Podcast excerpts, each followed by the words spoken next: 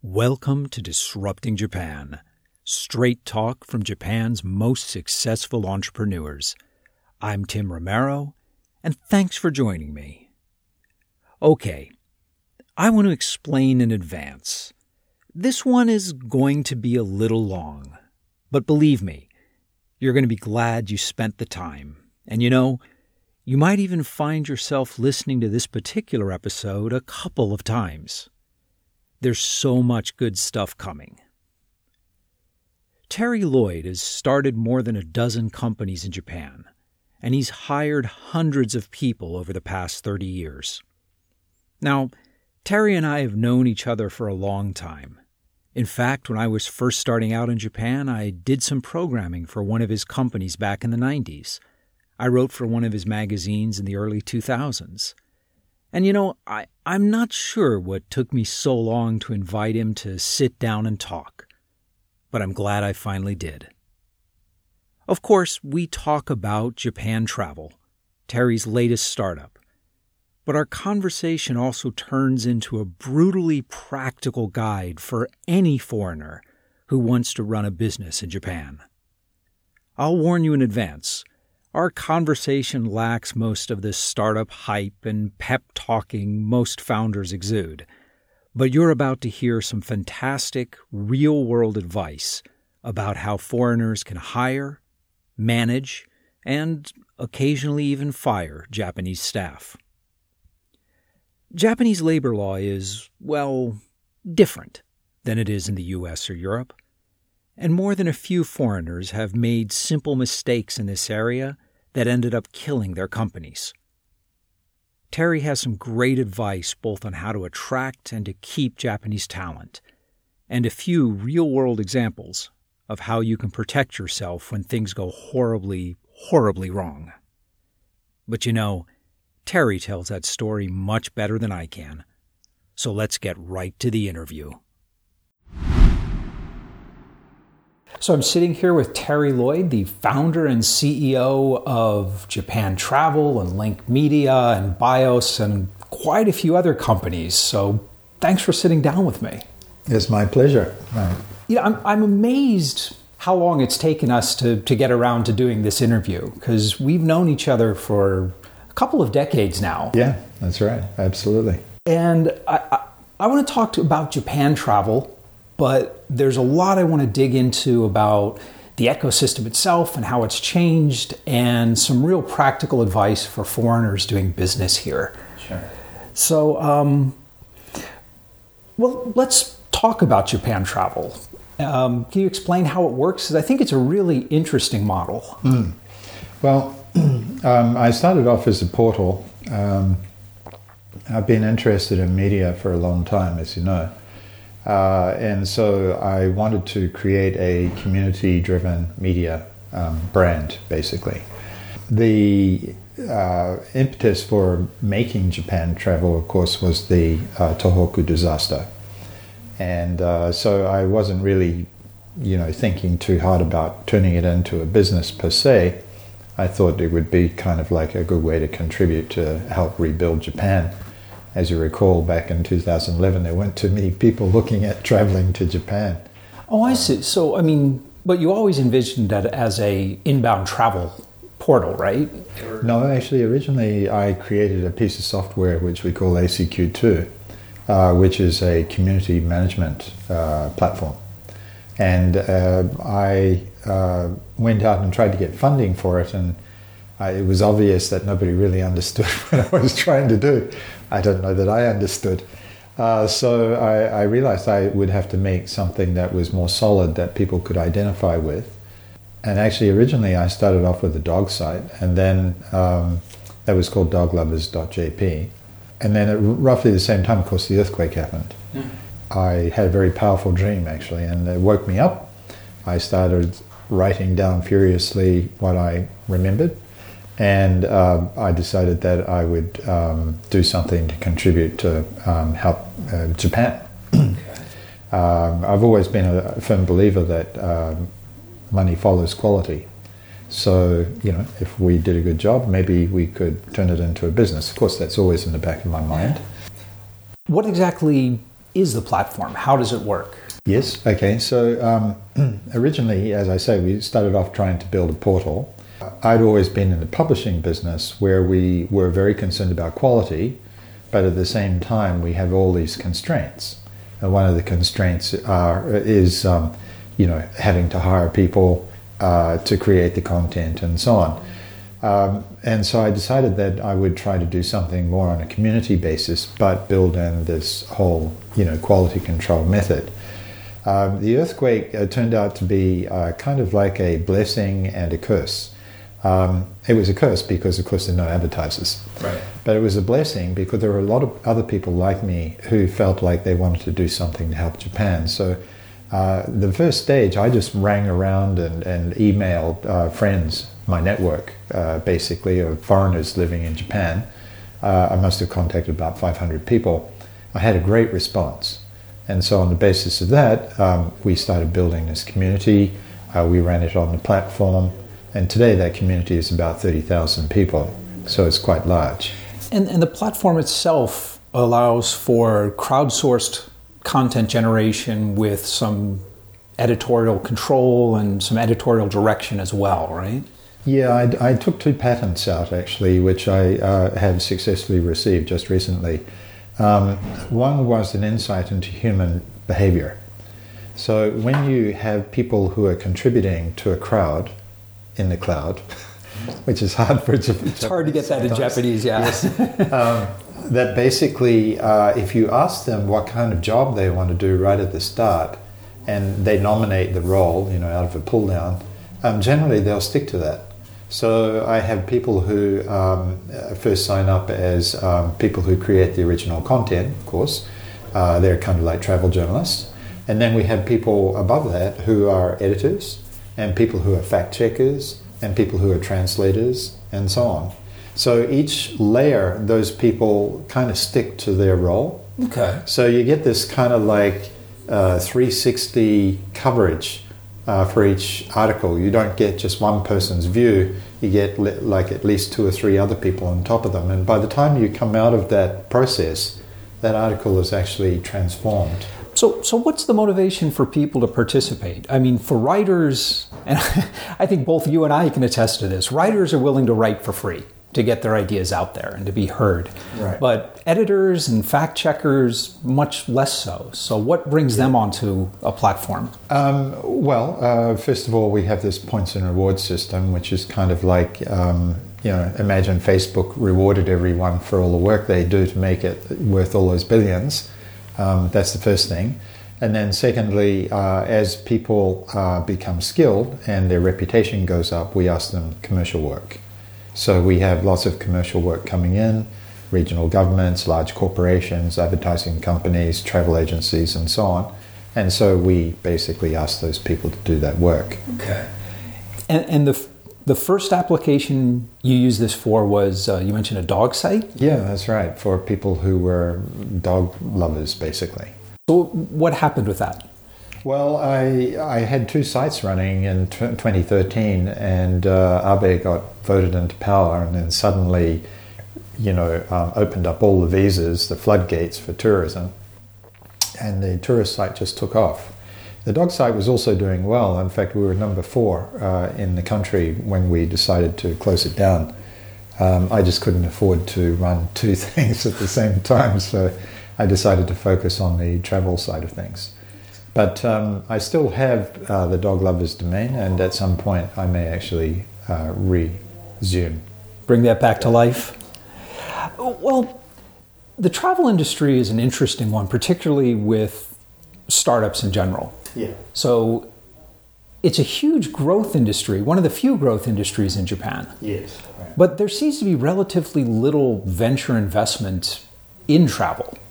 Why Why is that? Yeah, so I, I have, uh, of course, first-hand experience of this. Um, so uh, for the first two or three years, this uh, it was just a project. We called it Japan Tourist dot J P. And then in twenty thirteen, it was obvious that things were going to change. Uh, thanks to the government and so on, even though I don't personally like the current government, but anyway. So um, basically, uh, I got very lucky. I managed to secure the Japan Travel dot com domain name uh, from a lady in the States. That was just happenstance. And um, on the basis of that, um, I decided to go out and see a bunch of V Cs. I saw twenty-five V Cs, and twenty of them told me that the sector was too small. Travel. This was what year?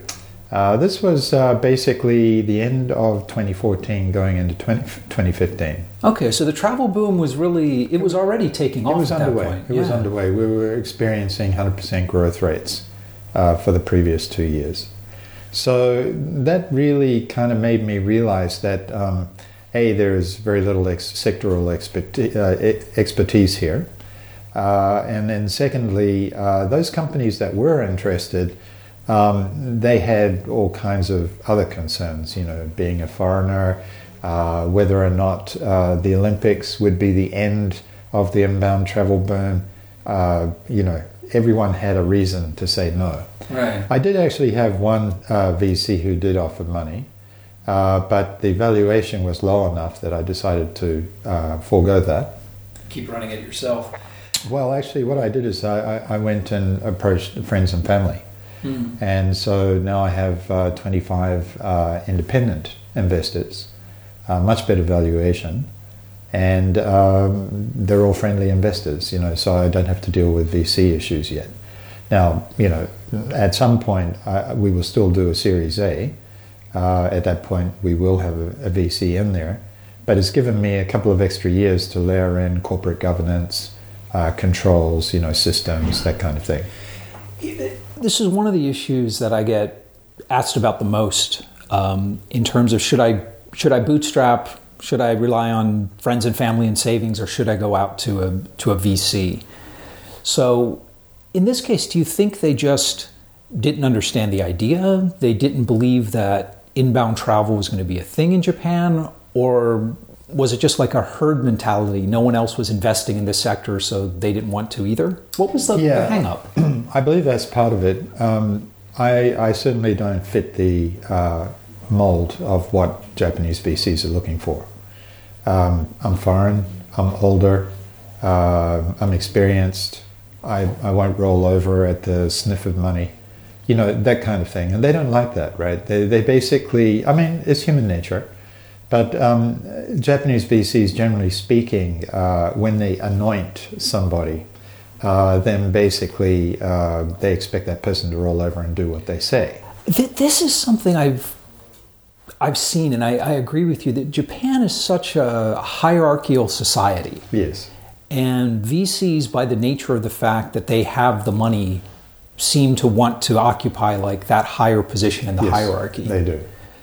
So you feel like your your experience and knowledge was actually working against you? Um, I, I think that it's threatening uh, for a V C when they're sitting opposite somebody who probably knows a lot more about doing business than they do. I do think that. Um, and then secondly, uh, V Cs, you know, it's again human nature. They want to make a killing. And um, one of the, you asked before, you know, kind of like what's changed in the V C sector. The really noticeable thing that's changed is that, well, first of all, okay, what hasn't changed? Japan has always followed the U S, you know, and, and so basically in the U S, everyone's going on about um, billion-dollar companies, unicorns. So I noticed towards the uh, middle of twenty fifteen that people started talking about unicorns all the time.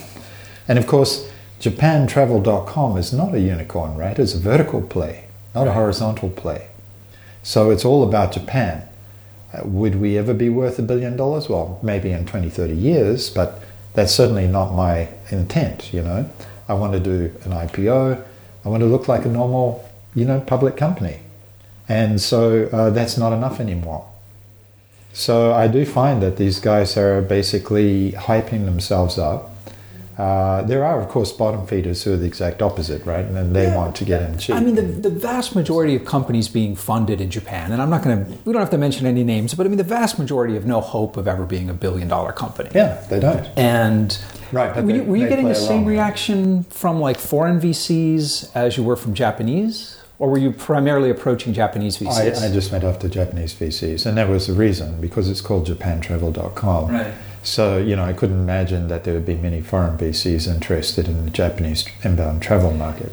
But it, it seems with the relative success of Airbnb and the changes to the Minpaku laws, and there's more and more travel-related startups that have popped up in the last two or three years. Yeah. It would seem that the environment, well, has the environment changed? Is there more of an investing appetite for travel-related businesses now than there were than there was the last time you went out? I think um, within the travel space, the real action to be had from a V C point of view, and if you're tailoring your company to fit a V C's perspective, you would have a platform which can go global. You wouldn't have a vertical play. So you certainly wouldn't call it Japan Travel dot com. Right. Well, but your your core value is this platform you have. It's not the the the travel site, the travel platform is one application of it. Yes. So were you trying to raise money for that, that platform? Yes, for the travel platform itself. Yeah, not for the software. Oh, okay. Yeah. Yeah, and uh, so the travel platform, what I've done is that I've built it into a vertical play. And so we have the portal, we have a travel agency, and now we have a, um, a basically Japan travel data integration team. So we're integrating all this data in the back end. Um, it won't be a billion dollar company. I'm not planning to make it a billion dollar company. Um, if we do one hundred million dollars in ten years time in sales and revenue, um, that will be on track. And that's something that I'd be quite comfortable with. And, you know, it used to be that V Cs were actually pretty happy with that kind of projection. I, I think that's, you know, those kind of revenues are much higher than most companies that I P O in Japan. It would oh, put you in the, in the very top bracket of that. Yes, well, uh, you know, I mean, if we're going to I P O, we'll do what everybody else is doing and I P O at uh, fifteen or twenty million dollars of revenue uh, with about three to four million dollars of profit. Have you thought about throwing out the point system and making it revolve around a cryptocurrency or a, a token-based system? Yes, I have actually. Um, the thing about uh, tokens and uh, cryptocurrencies is that you need to make it uh, liquid. If it's not liquid, then people won't buy it. Mm. Well, they may buy it. They may buy it if I did an I C O in the next yeah, yeah, six weeks. But anyway, I'm not going that direction. the, the iron is hot right now. Yes, that's right. But uh, frankly speaking, uh, it, it needs to be a fairly broad and liquid market before people can really justify jumping in. And, uh, you know, I don't see thirty thousand people being liquid enough. Mm. Um, but isn't isn't the same thing true of, like, uh, point systems in general, though? There's I don't I don't see a huge fundamental difference between exchanging points and exchanging tokens in terms of, like, liquidity within the, the platform itself. Actually, it's extremely similar. It is extremely similar. The difference is the point system is very easy to manage. Uh, and not complicated uh, technically at all, uh, whereas um, tokens and so on uh, are. Yeah, it, it requires... It's not that complex from the the provider side, but you ask you have to ask a lot of the people who participate in your marketplace to sign up and get wallets and and jump through a lot of hurdles. Right. I mean, you're talking an extra thirty to fifty million yen of software development uh, to be able to implement that kind of subsystem.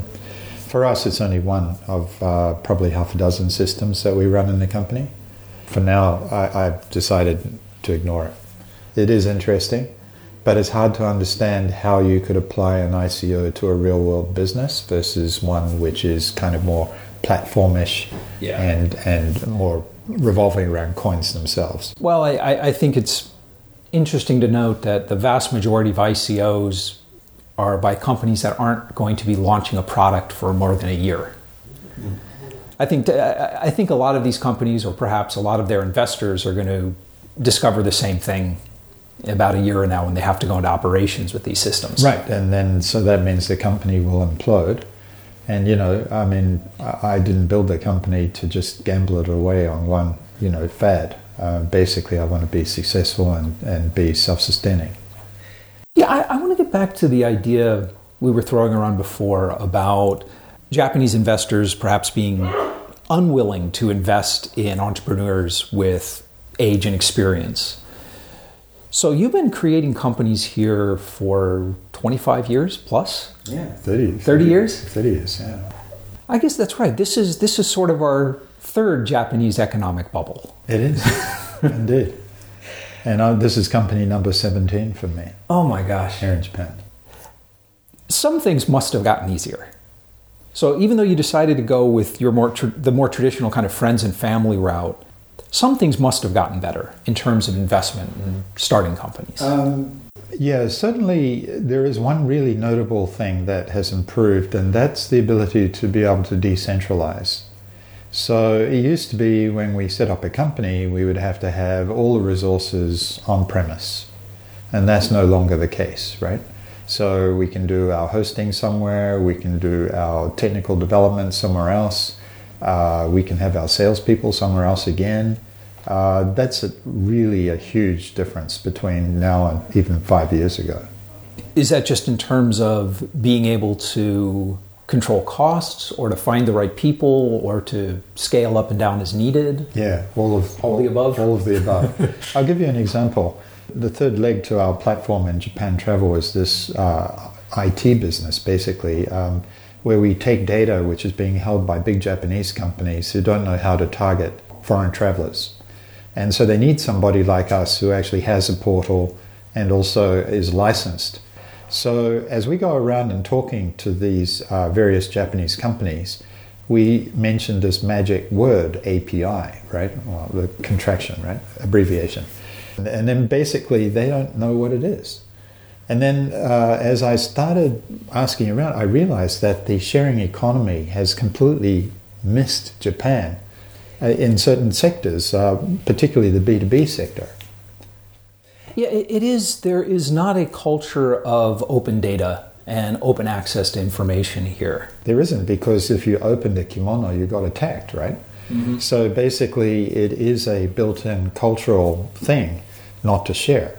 I mean, if you want to do a deal with uh, uh, Toyota, for example, you know, Toyota will invest in you and then over a couple of generations ingest you into their uh, conglomerate. Yeah. Right? You might still have the family name, you may still have family shares, but your system is going to be Toyota's system. And they'll they'll fit you into that hierarchy somehow. And and that permeates right through uh, society. And so, of course, there are some, uh, uh, you know, sharing economy uh, things going on, but, you know, if you look, even those companies want to keep it to themselves. And Rakuten is a great example. Uh, Rakuten is a sharing economy type company, but if you try to do a deal with Rakuten, you'll quickly find it's a big black hole. And basically they want to control it, and you're just a, you know, kind of like a uh, subcontractor. Well, th- this is something that at least I've seen, but I really want to hear your perspective on it. So comparing doing business as a startup or a foreign startup in like the the dot-com era and doing it now. So certainly there are some some big clients who operate that way. They want to control everything, and you get pushed down through three levels of subcontractor who will try to extract as much information from you as possible and give up as little as possible. Right. But in like nineteen ninety-nine, it seemed to me that all the companies were that way. And it seems that now there's a lot more companies who are willing to engage directly with startups and willing to engage directly with new companies. Have have you found that as well, or am I just seeing a very tiny sliver of of the Japan economy here? I think um, there's a one litmus test. Do they have an A P I? If they don't have an A P I, they're not a sharing economy company. Well, okay, that's true. There's a lot of, but there's a lot of like technical legacy that these companies are bringing with them. So, for example, um, the Financial Services Agency is putting a huge amount of pressure on Japanese banks to build A P Is and to to share data with startups. Yeah, like MoneyTree, for example. Yeah, right? Like MoneyTree is, is one of the companies taking advantage of that. You know, MoneyTree, I think, um, right place, right time, great connections, great execution, great company. Right? They're not normal.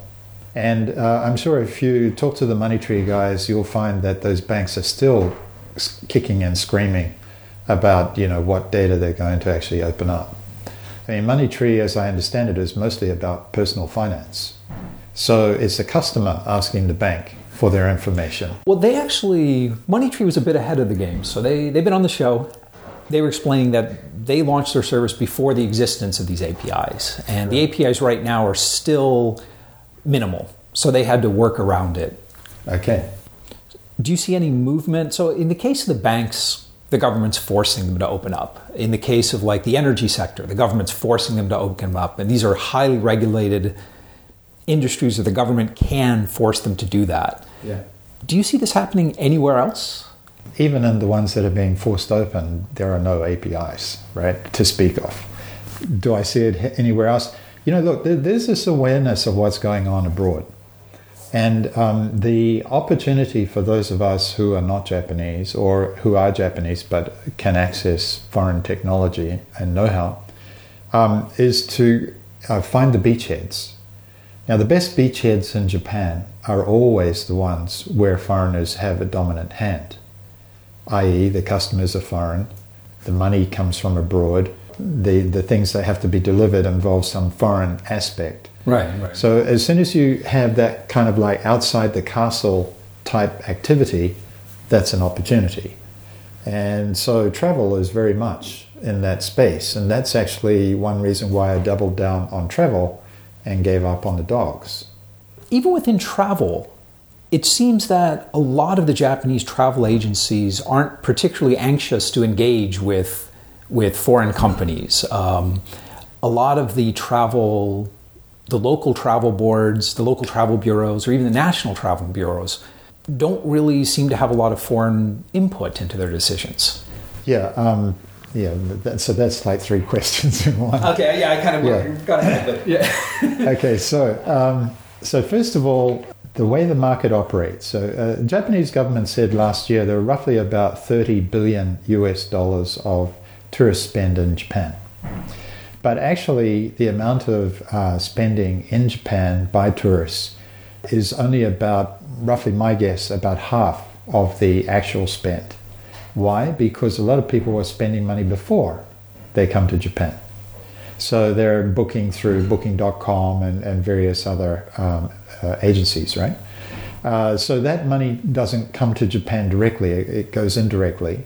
Okay. And and in fact, if you think about it, that that uh, those commissions, which are going to Booking dot com and Expedia and the others, um, they're kind of like a tax, in a way, a foreign company tax. Anyway, it's huge. It's a huge sure. business. Well, it's money that doesn't get into the Japanese economy in any way. Uh, well, it does eventually because Expedia has to pay the hotels. But the point is they control everything and they take their twenty percent, right, or twenty-five percent. It's really a massive amount of money.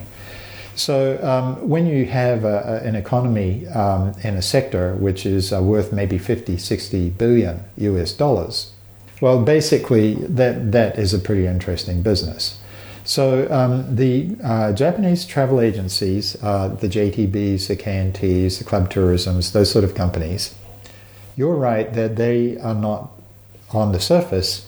Uh, they, they they don't seem to be capable uh, with foreign tourists. They don't seem to be out there doing the same sort of high-grade job uh, that Expedia and and, uh, and Booking dot com are doing. But in fact, behind the scenes, they have a great wholesale business because what they do have is, of course, relationships with all these hotels. Now, Booking dot com is a bit different. Booking dot com goes in and gets its own hotels. And in fact, they've spent millions, must be tens of millions of dollars over the last five or ten years uh, acquiring those hotels. They're by far the biggest, uh, they have the, by far the biggest inventory of hotels in Japan to offer to foreigners. In fact, about double what the Japanese majors offer, which is amazing, actually. Uh, so um, these uh, large companies, um, they do have business, but it's all subterranean. You can't see it. Well, why haven't we seen the the kind of disruption in the Japan travel industry that we've seen in Europe or the United States? For example, I mean, Expedia is here, Booking dot com is here, but are they primarily focused on foreign tourists coming into Japan, or do they have a significant amount of activity in the domestic travel? Okay, well, that's, that's a good question. So um, basically, the Japanese tourism economy is uh, divided into three. Uh, there's the inbound, uh, which of course we're um, you know, related to. There's the outbound, which is Japanese going abroad, and there's domestic. By far the biggest uh, tourism sector is domestic. Um, I, I forget exactly the number, but it's something like three hundred million trips are taken a year in Japan domestically, versus about seventeen million trips taken abroad each year as outbound. And of course, this year it'll be about twenty-seven million inbound. So the domestic uh, space is ten times larger. Of course, the spend is smaller, but nonetheless, a ten times larger market. So um, the likes of uh, you know, K and T and J T B and so on, they're, they're pretty um, satisfied with what they're doing uh, just with the domestic economy. Uh, is Booking dot com making much progress into that space? The answer is probably not much, a little bit, but, but not that much. There are plenty of other companies out there, J Trip and uh, E Q and uh, Rakuten Travel and so on, who have much closer integration, tighter integration with the hotels.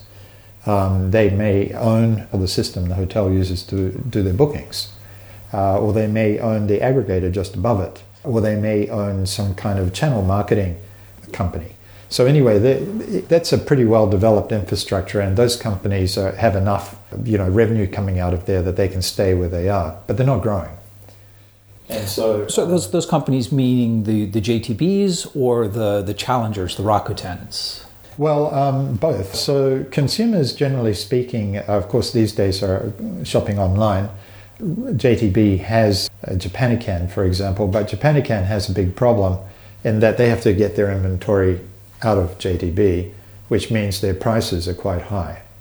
And so Rakuten Travel and E Q and the others, they actually do a much better job of price control. So, you know, where the consumer's going to go? Well, they're going to go with those online companies.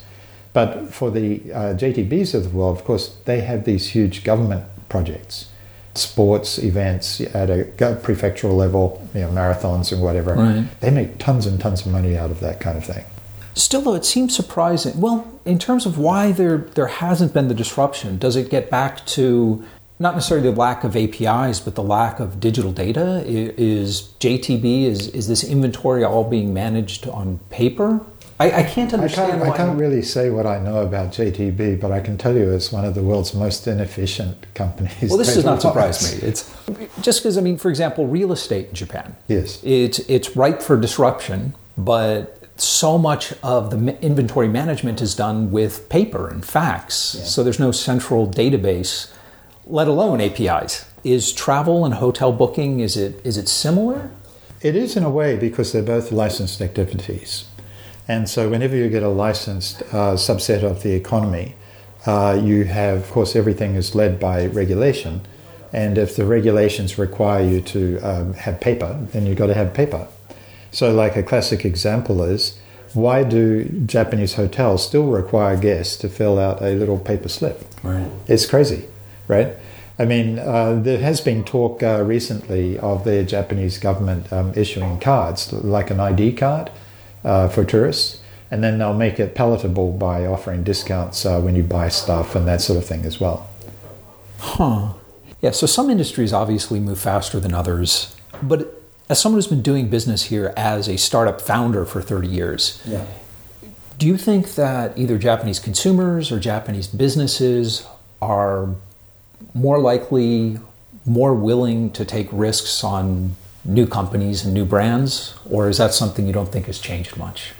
I don't think it's really changed. You know, of course, a tool is a tool. And so if you have something that somebody sees as a tool, as long as there's not uh, too much risk involved, uh, you know, they will move quickly and uh, they will um, use that tool. But the fact is that, uh, you know, look, I've been around the track, uh, well, seventeen times, seven earnouts of my own, one where I um, did it for somebody else. I have found that you basically have to own your own ecosystem. You have to own your own clients, you have to own your own uh, method of delivery, you have to certainly own your own technology. So there is kind of like a minimum investment that has to be made in order to be able to develop an opportunity. And uh, as a foreigner in particular, you know, you don't have the networks, you don't have the relationships, and you just don't fit. So that's okay. There's still plenty of opportunities for foreigners to make business here, but almost all of the foreigners I know invented something. They, they found a niche and they made something completely new. They didn't go in and disrupt some existing sector. So when you're saying inventing something, do you mean a, a particular patentable product or a business model? They may or... have set a trend. Um, take James Gale, for example, who did F X online and had a fantastic two hundred million dollars buyout. Uh, he did that in, what, ten years, ten, twelve years. Um, he was on the leading edge of something, right? Now, as I understand it, his trades were all executed by a firm back in the U K. So he didn't necessarily invent that, but he certainly spent lots of time and energy on the front end and ma- making that user-friendly. And until then, nobody had thought that users needed to trade F X, let alone do it in a way that was, you know, kind of like stock trading companies that were in the States ten years earlier.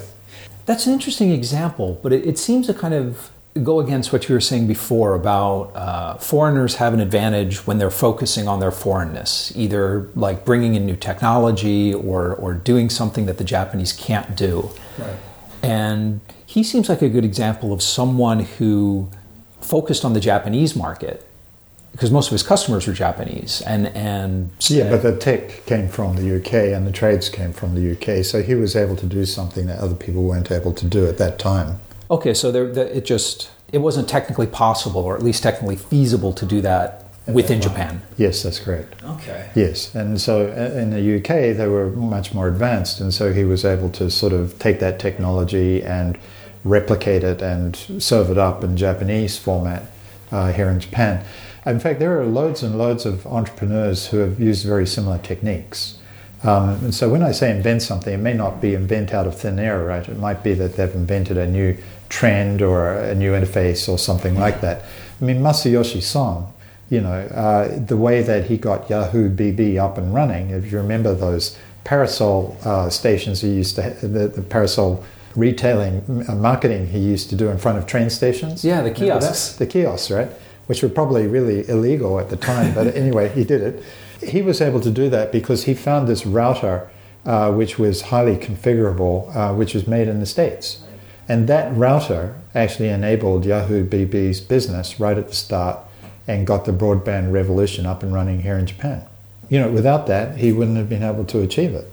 So, you know, I, I think that uh, Masayoshi Son is a great example of somebody who leverages foreign technology, foreignness, you know, and, and the whole intra-border thing. Yeah. Yeah, I, th- I think that is that is true. It's you need to play to your strengths, whatever they might be. And as a foreigner in Japan, access to and understanding of foreign markets is certainly one of those strengths. Well, you know, like uh, us, for example. So, okay, I'm an experienced entrepreneur. Um, I know what's needed, but still, I rely on something foreign in order to be able to leverage my business. So, for example, about two years ago, I was asked by a software company in the States to do a project for them. And that software company happened to be a company that uh, did A P Is. So I learned a lot about A P Is. And then I learned about this whole sharing economy and what the, the underlying, underpinning infrastructure was, which was A P Is. And then I realized, wait a minute, there's none of these here in Japan. So that's actually why I decided to set up this data integration team inside Japan Travel, because it perfectly fits the vertical. And it's a huge gap uh, and a huge opportunity. Playing to the strengths as a foreigner makes a lot of sense in terms of technology and business opportunity. Mm. What's been your approach over the years to recruiting staff? Because that's one of the most difficult challenges faced by, by foreign entrepreneurs here. Yeah, I've written some Terry's takes. Quite a few this. of them, yeah. Yeah, that's right. Things haven't really changed in terms of hiring staff. It's still difficult. Uh, I have found that over the last thirty years, young Japanese are, tend to be more influenced by the quality of leadership of a company these days rather than the brand name.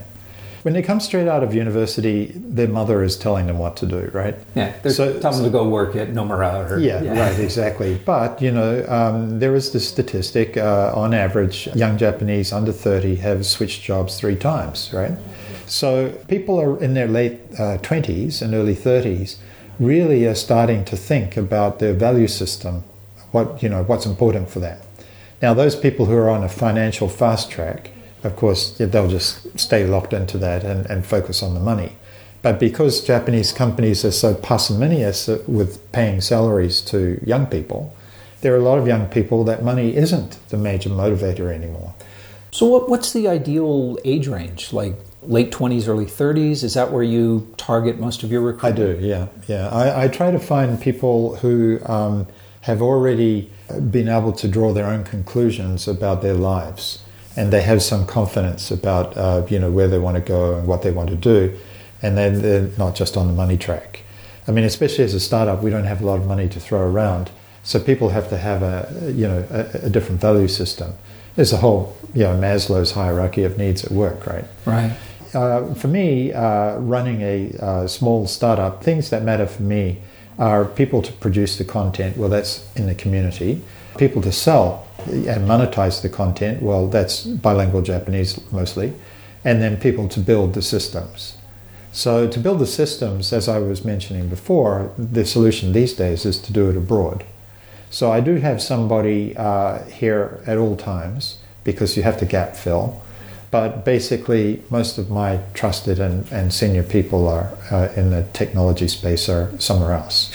Were those people that, that worked for you here and then have moved, or are they people that you recruited from abroad to begin with? Um, I may have recruited them from abroad, but I have a, a method, mm-hmm. uh, which is that I bring people in for at least a year to two years. Um, why? Because I want to know who they are, yeah. and I want them to know who we are. It really makes a big difference. Uh, the retention factor, the throughput uh, when they go back home, that kind of thing. Um, if they know who they're working for, they feel some kind of like connection, and they want to do a good job and they want to perform. What you said before about uh, being attracted to the quality of leadership makes sense, but taking one step back from that in the process. Mm. As a startup, nobody knows your brand, nobody knows your name. Uh, once they get to know you, they can say, okay, I'd like to work for this person, or um, I, I agree with this person's vision.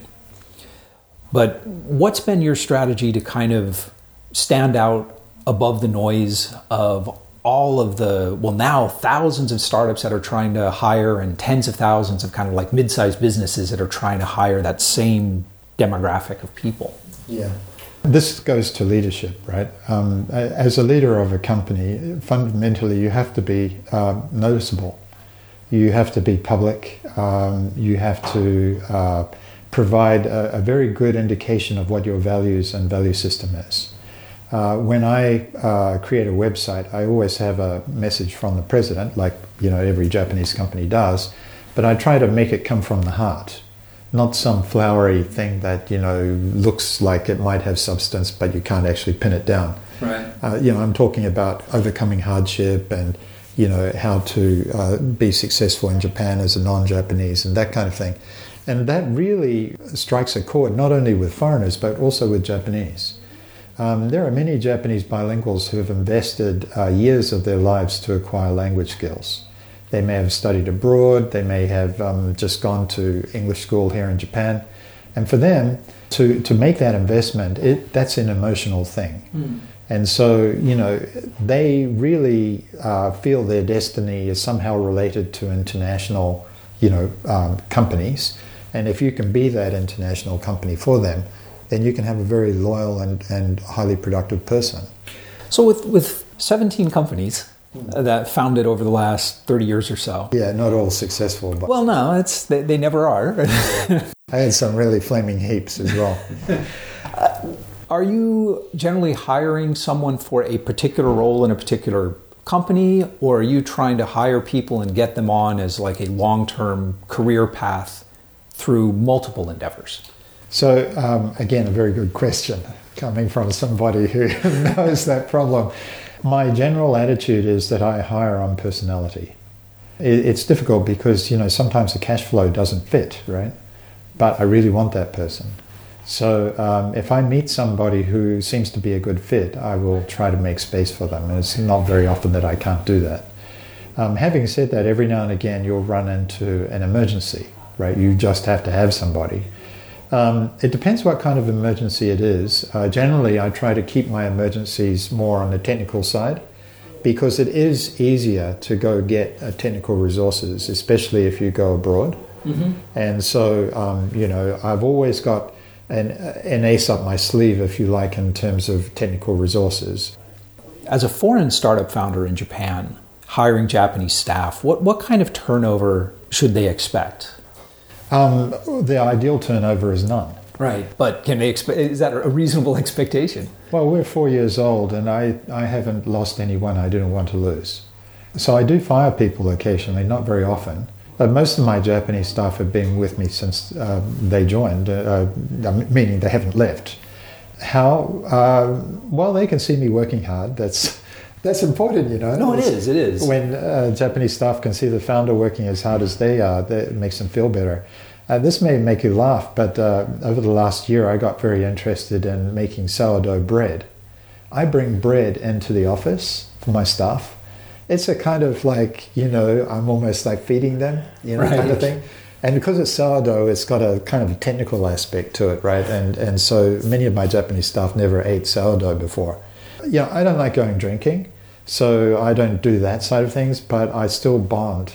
And the way I bond is my own personal style, which right, is making right. sourdough bread for them. Well, I mean, I, I think that kind of interaction and... and building a relationship has to be a, a personal style. You can't, yeah. uh, I mean, granted, there are consulting firms that tell you how to do that, but I, I don't think it will stick if it's someone else's playbook. Oh, there's a lot of people who do it just by drinking, you know, and uh, like uh, to drink with people in order to bond is extremely time consuming.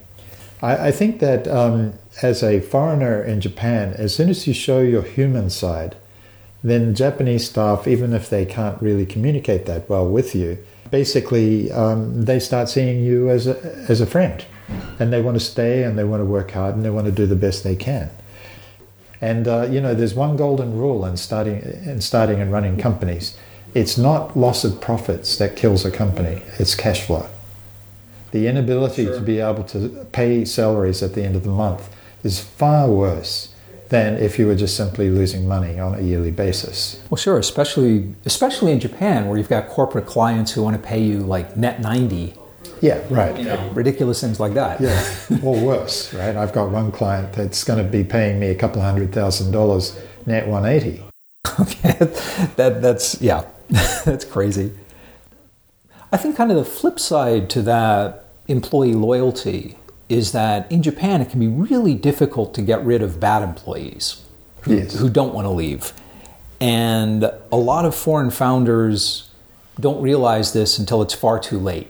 Yeah. And you've written a lot of really good pieces on this. Yes. And what's your best advice for foreign founders to keep themselves out of trouble in this regard?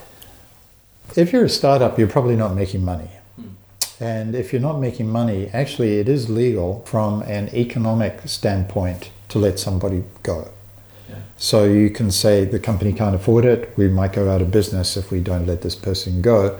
Of course you're going to have a fight on your hands if the person decides to go to the Labor Standards Office or elsewhere. But it is a, uh, it is a reasonable and sustainable argument. And so actually I guess we should probably explain for our foreign listeners that Japanese labor law is incredibly um, favorable towards the employee. It yes. Is, uh, there are actually four layers of law. And, and the company has to show a very narrow range of cause for letting someone go. Like incompetence is not a legitimate cause. Incompetence is not a legitimate cause, no. The best cause is um, financial hardship. Yeah. So, um, so anyway, that's one way. Another way is that a lot of people don't know that uh, it is legal, again, under financial hardship, to reduce salaries by ten percent or so. So if you did this every six months, at some point that person would get the message. I imagine so. Right? So, um, so that's another way. When you separate from somebody, you know, it's not really an issue of uh, whether it's hard to get rid of them. It's an issue of just how much punishment you have to take in order to get rid of them. So if you have somebody who is a problem, you may use some more creative techniques to try to let them go. So one of the things that I use, and it does, it's not very often because I try not to make too many mistakes, yeah. but um, peer group pressure in Japan is something that most Japanese are not capable of withstanding. If their peer group hates them, then basically they'll leave. They'll leave.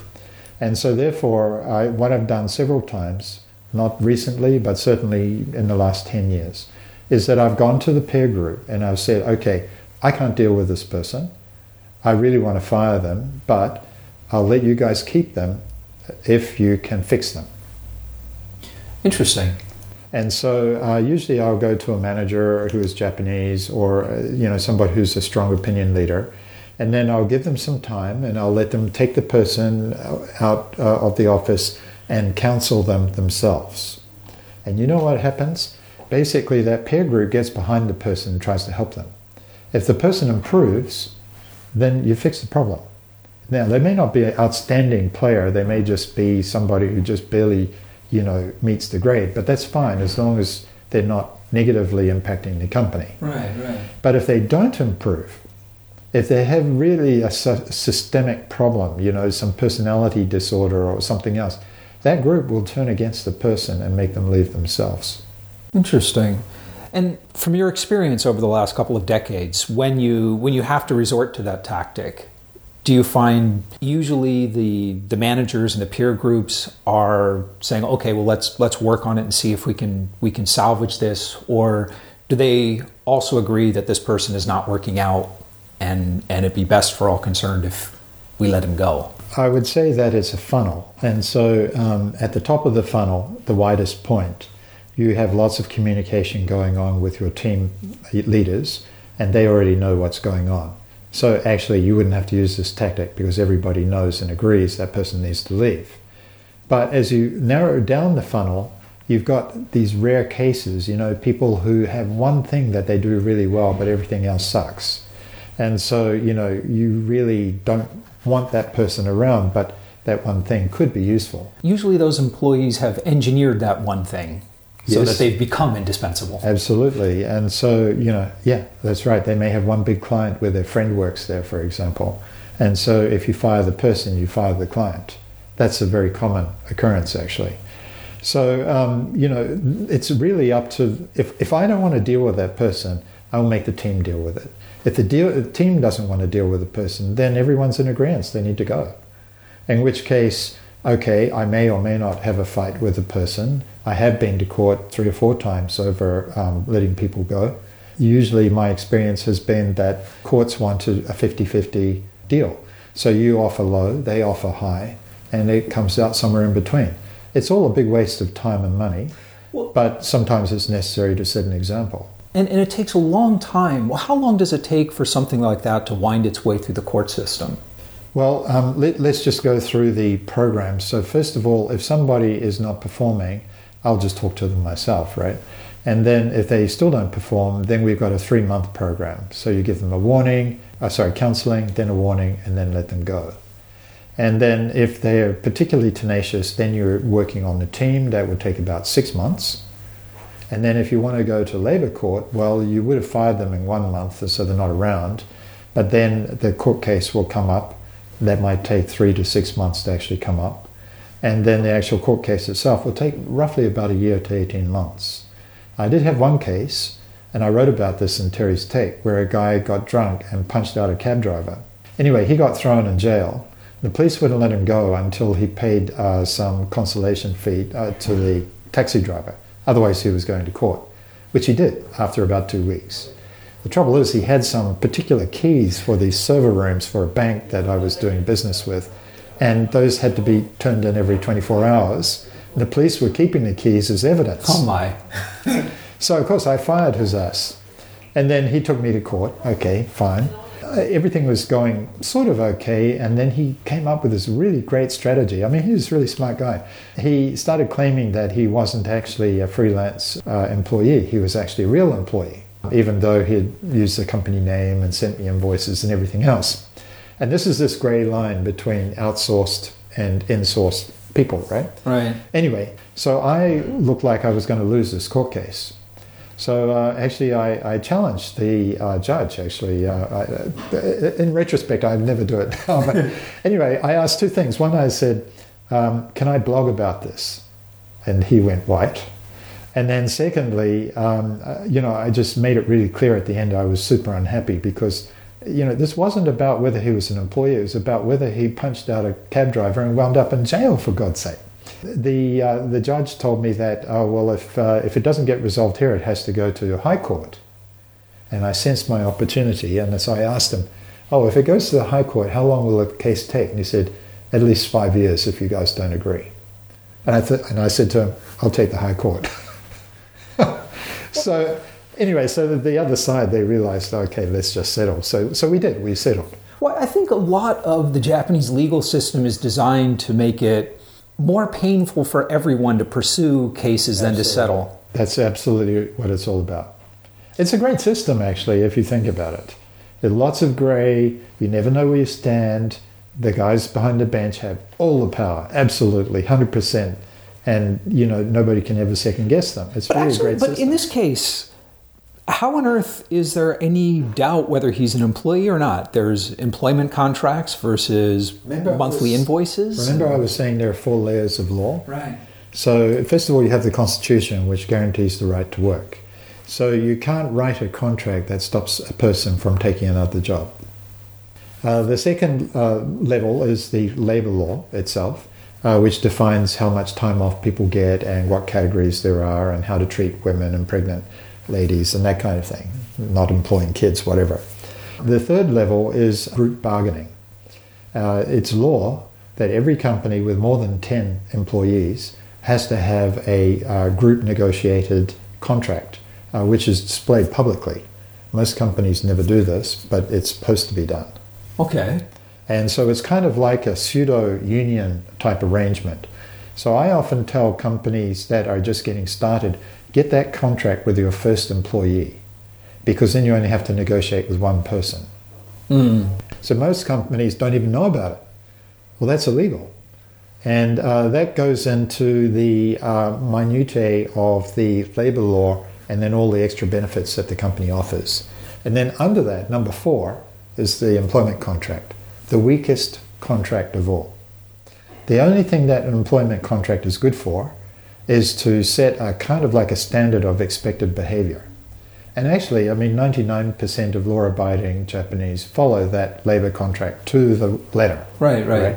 But one percent don't, because they know that that contract doesn't have any power. So anyway, so you've got these four levels. And of course, Western uh, Westerners or, you know, foreigners in general think, oh, employment contract, I got everything, you know, tidied up and so on. That's the weakest document you could possibly have. Right, because there's so much law, both actual case law and court decisions that supersede whatever is in that, that whatever might be in that contract. Well, well, there's the Constitution. Every labor contract tries to put in a non-compete, right, of some kind. Right, those aren't enforceable, but... Then, but that's the point, right? So, so in this case, was he claiming that he was an employee despite the fact he didn't have a contract? Correct. Okay. Actually, he had a contract, but he had a freelancer contract, yeah, a subcontractor contract. Okay. I guess as a, a foreigner trying to navigate this this vague and grayscale minefield, is it best just to... document everything to... Well, um, actually, um, Japan has this interesting um, subculture of uh, advisors. Uh, for H R, they're um, called uh, Sharoshi, and uh, basically you can hire one of these guys for ten thousand yen an hour. So what you can do is you can say, look, this is the way I want to make my contract. You tell me what I can't do and how I should fix it. What I do is I use boilerplates from the States. Uh, then I write down what I want out of that, and then I send it to a Japanese law firm and I say, okay, tell me which parts can't be done in Japan and how I should do it. And then they fix it. Yeah. Yeah. Legal advice in Japan is, is relatively inexpensive compared to what you pay in the States. Yeah. The problem is that uh, legal advice in Japan doesn't give you advice. They they do the opposite. They tell you what you can and can't do based on your questions. Yes. So if you don't know the right questions to ask, actually, you won't get legal advice. Yes, they, they will tell you if you're if, if you're in compliance. They won't necessarily tell you how, you know, your best strategy for operating within the legal framework. Exactly. So, you know, I would say that the, the harshest legal environment in the world would have to be the U S. And so, therefore, if I take a U S document and show it to a Japanese, I've already started from a pretty, you know, black and white, uh, firm foundations base, right?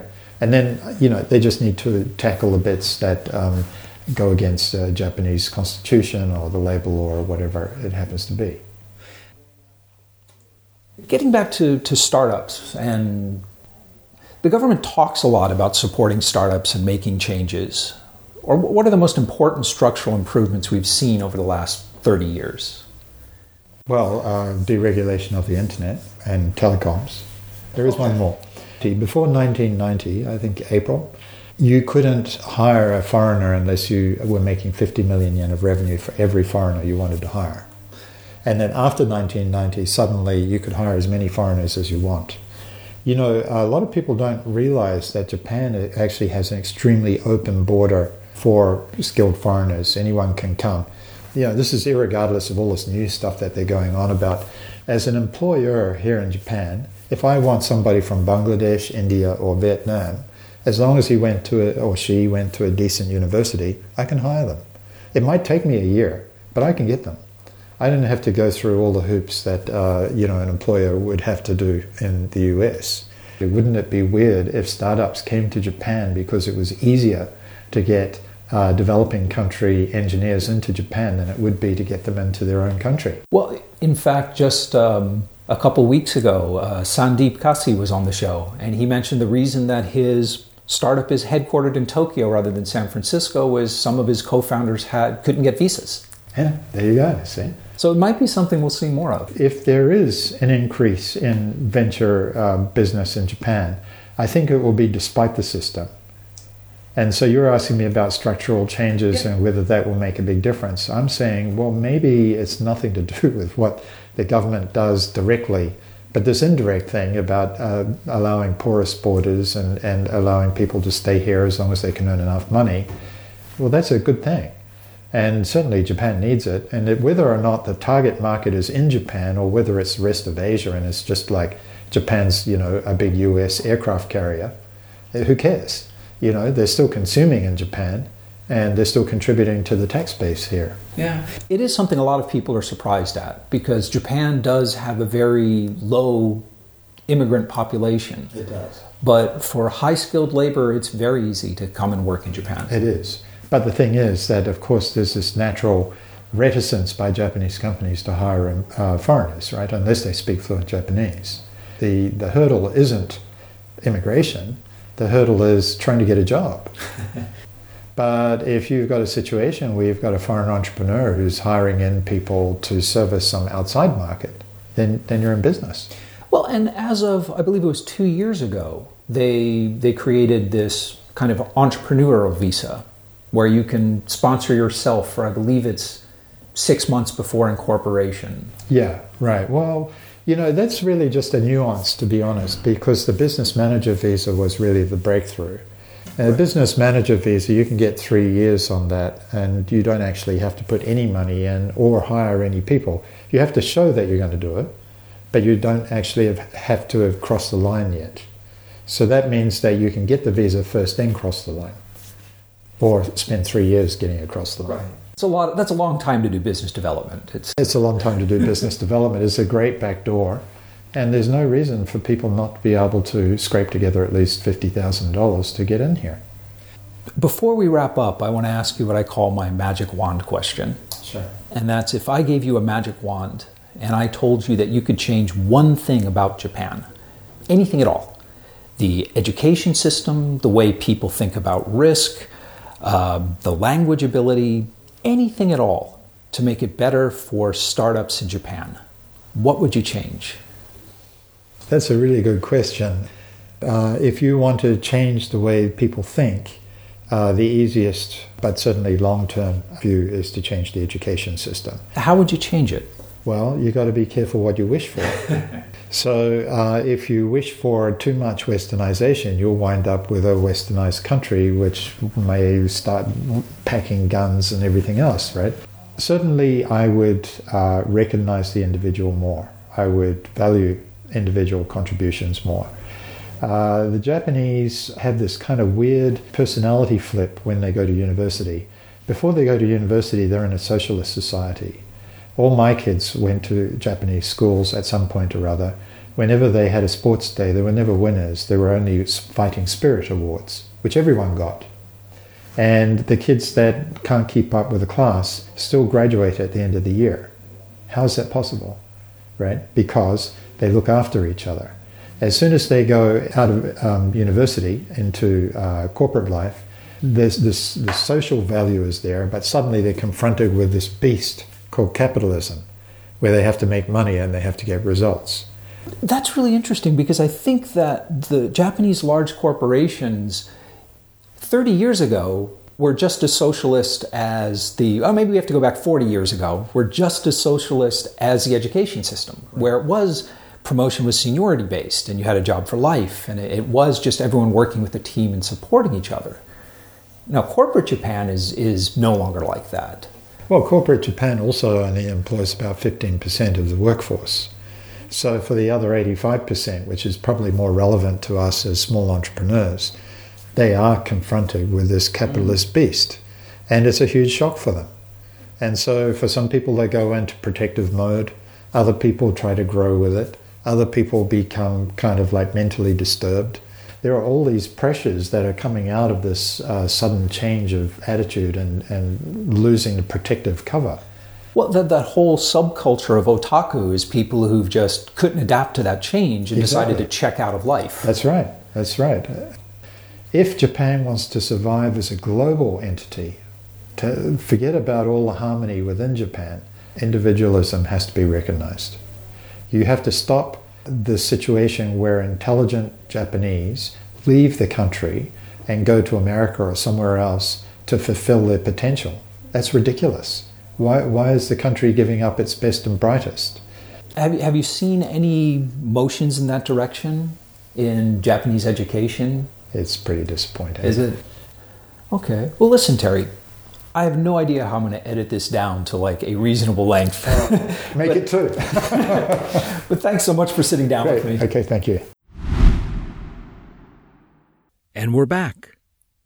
Terry's advice on recruiting, hiring, and when you have to, firing Japanese employees is great. And the importance of peer pressure and peer support can't really be overstated.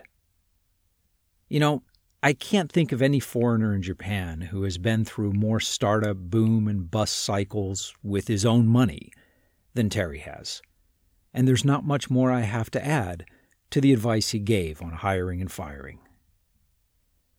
Terry's point about the closed nature of Japanese data and their unwillingness to support A P Is is an interesting one. On one hand, I think there's a bit of a generational shift in the attitudes towards open data and A P Is, with newer, younger companies being far more supportive of the concept. Even in America, however, A P Is are profoundly political and strategic things. Facebook and LinkedIn, for example, have opened up their A P Is to draw in users from other platforms and then close them off once the users migrated. In fact, both Facebook and LinkedIn have gone so far as to sue other startups for using their so-called open and published A P Is for a business case that they disapproved of. Open data and open A P Is are both wonderful things, but in today's world, all private A P Is should be viewed with suspicion. If you've got a story about A P Is or hiring staff in Japan, Terry and I would love to hear from you. So come by Disrupting Japan slash show one ten and tell us about it. When you get to the site, you'll see all the links and notes that Terry and I talked about and much, much more in the resources section of the post. And most of all, thanks for listening. And thank you for letting people interested in Japanese startups know about the show. I'm Tim Romero, and thanks for listening to Disrupting Japan.